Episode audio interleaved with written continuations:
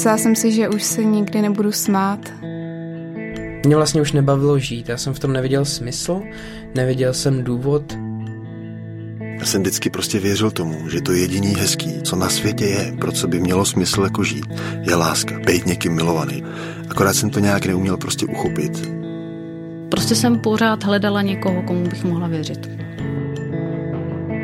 Můj pohled se změnil, když jsem se dokázal radovat z každého dne. I teď, když o tom mluvím, tak se mám trošku husí kůži. Jediný, co vím, že Bůh je tady, Bůh je se mnou, Bůh mě nikdy neopustí. Stopy. Svědectví o božím jednání. Vítejte u poslechu pořadu Stopy z produkce Rádia 7. Od mikrofonu vás srdečně zdraví Karolína Vološinová. Dnešní příběh bude sdílet Tomáš Pala. Natáčela Kateřina Hodecová. Není to tak dávno, kdy jsem přišel k našemu paneláku a zjistil jsem, že nemám klíče. Stál jsem před vchodem a čekal, až mě někdo pustí. Po chvíli jsem se dostal dovnitř a nemusel už stát v chladném podzimním počasí venku. Ale dostal jsem se jen ke dveřím bytu. Dál už to nešlo. A tak jsem stál a čekal, až přijde manželka. Trvalo to dost dlouho. Podobně jsme zaskočeni, jdeme do obchodu a na dveřích je cedulka zavřeno. Třeba proto, že mají inventuru, anebo proto, že jsem přišel po zavírací hodině. Podobných situací, kdy narazíme na zavřené dveře, je nespočet. Pak člověk ocení, když se najde někdo, kdo nám otevře. Když narážím na zavřené dveře a nezbývá mi než čekat, vzpomínám si na Ježíšova slova. Nikdo nepřichází k otci, než skrze mne. Jen on nám může zabezpečit a také již zabezpečil pro svou smrt na kříži přístup k nebeskému Otci, Pánu Bohu, stvořiteli a udržovateli celého vesmíru. Kdyby se nade mnou nesmiloval, nepřijal mne a neodpustil mi má provinění, která se mu vyznal, nikdy bych se nemohl objevit před svatým Bohem, natož pak v postavení jeho dítěte. Ale nejde jen o přístup do nebe. Mnohdy stojíme před zavřenými dveřmi a zdá se nám, že šance na jejich otevření je nulová. A my si zoufáme, stojíme bezradně a nevíme, jak dál. V Bibli jsem četl zajímavá slova, která se týkala prostých věřících v nepatrném sboru ve Filadelfii. Toto prohlašuje ten svatý a pravý, který má klíč Davidův. Když on otevírá, nikdo nezavře. A když on zavírá, nikdo neotevře. Vím o tvých skutcích. Hle, otevřel jsem před tebou dveře a nikdo je nemůže zavřít.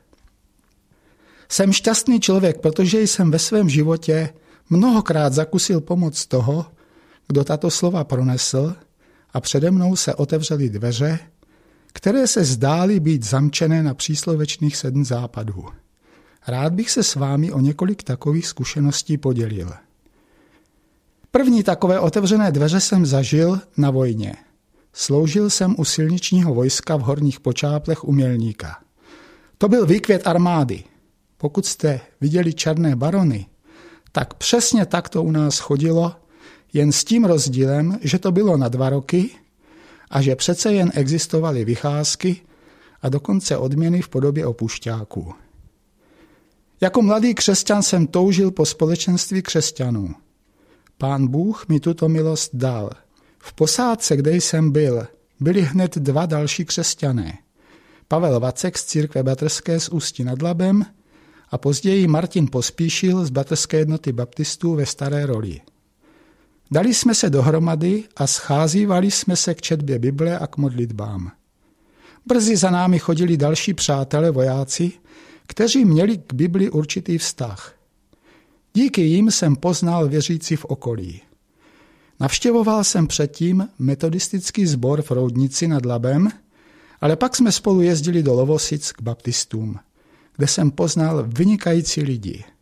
Sloužil zde kazatel bratr Miloš Scholz senior, byl zde bratr Čány, Byla zde mládež, do které jsme rádi podle svých možností chodili.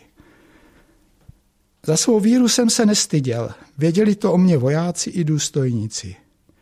Když však přišel k útvaru nový pracovník vojenské kontrarozvědky, došlo k problémům. Musel jsem ze štábu, kde jsem pracoval jako písař, ke stavební jednotce za trest ke krumpáči a lopatě. Dostal jsem se na stavbu sídliště Praha Spořilov. Ale tím i do společenství křesťanů v Praze, kteří mi byli velice blízcí. Mohl jsem do mládeže, vedené nezapomenutelným bratrem Karlem Kořínkem. Prostě otevřené dveře. Po vojně jsem začal studovat techniku v Brně, ale to jsem ani netušil o dalších dveřích, které za mne někdo otevřel, aniž bych to vůbec věděl. Jak jsem se to dozvěděl? Jako student jsem měl po mamince režijní jízdenku a tak jsem si zajel do Prahy podívat se mimo jiné i na stavbu, kde jsem jako voják pracoval. Zastihl jsem tam jednoho důstojníka z horních počápel, který jsem neptal, co v civilu dělám. Co bych dělal? Odpověděl jsem bezstarostně. Studuji na VUT. Vy studujete? Ptal se nevěřícně. A já se dověděl, že po mém odchodu byl na štábu velký poprask. Nový důstojník kontrarozvědky si přečetl v denním rozkaze, že jsem byl na přijímacím řízení v Brně. Prosadil, že se musel vypracovat nový posudek, ve kterém jsem byl označen jako nežádoucí ke studiu na vysoké škole. Ten poslali do Brna, jenže to už byl rok 1967. Pán Bůh zbudil někoho, kdo na tento posudek nebral ohled. Pán Bůh otevřel dveře. V Brně jsem zažil v prostředí křesťanského sboru nádherná léta studií. Byla to zvláštní doba. Prožil jsem takzvané pražské jaro i následnou normalizaci. Prožíval jsem intenzivně proměny myšlení spolužáků. V posledním ročníku se moji kolegové začali politicky angažovat. Všichni vstoupili do normalizovaného SSM. Celý kruh, kromě dvou rebelů jednoho katolíka a mne. Nevadila nám ani tak socialistická společnost, ale to, že členové SSM deklarovali svůj vědecký světový názor, oproštěný od náboženského tmářství. To jsme strávit nedokázali. Navenek se nedělo nic, nikdo si mě nepředvolal, nikdo mi nevyhrožoval, ale že se něco děje, jsem pochopil až později. Po ukončení školy jsem si hledal místo. Našel jsem je v Mezu v Setín, kde jsem dělal diplomovou práci. To, že mi i zde opět pán Bůh musel otevírat dveře, jsem se dověděl až po desetiletích, kdy mi má dlouholetá kolegyně pověděla, že za ní v době, kdy jsem se ucházel o místo, přišel o samotě můj budoucí vedoucí, kovaný soudruh a ptal se jí, co si o mě myslí, zda se má se mnou špinit. Kádrové materiály zřejmě obsahovaly věci, které pro mne nevyznívaly lichotivě. A on byl na tyto věci velmi opatrný. Nevím, jak to pán Bůh udělal, co ovlivnilo myšlení tohoto muže, ale já to místo dostal.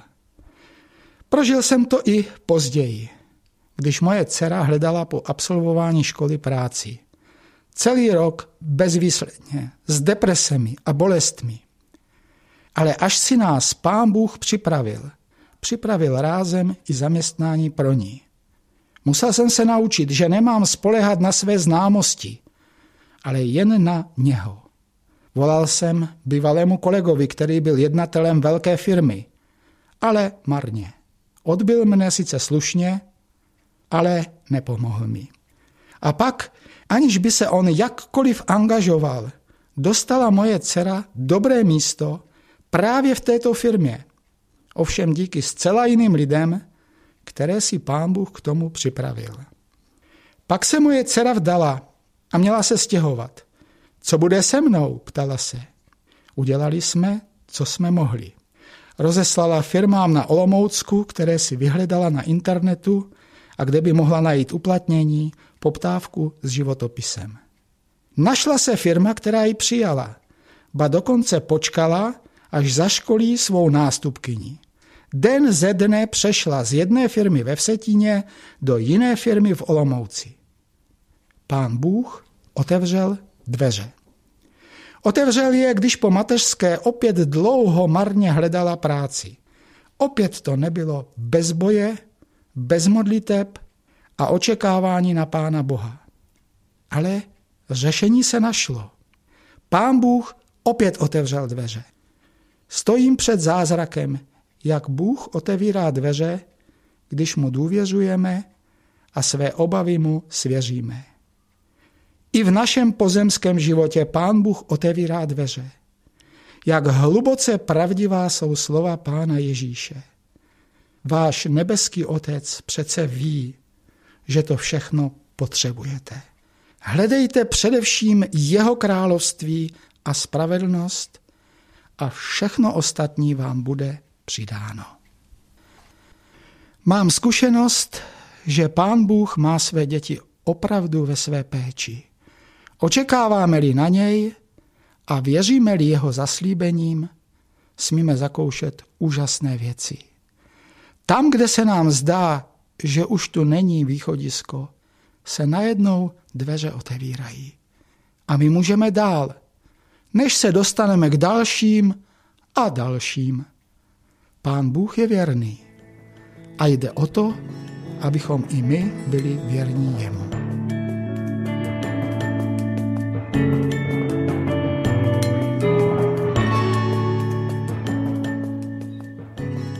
Všichni lidé zažívají nějaké starosti.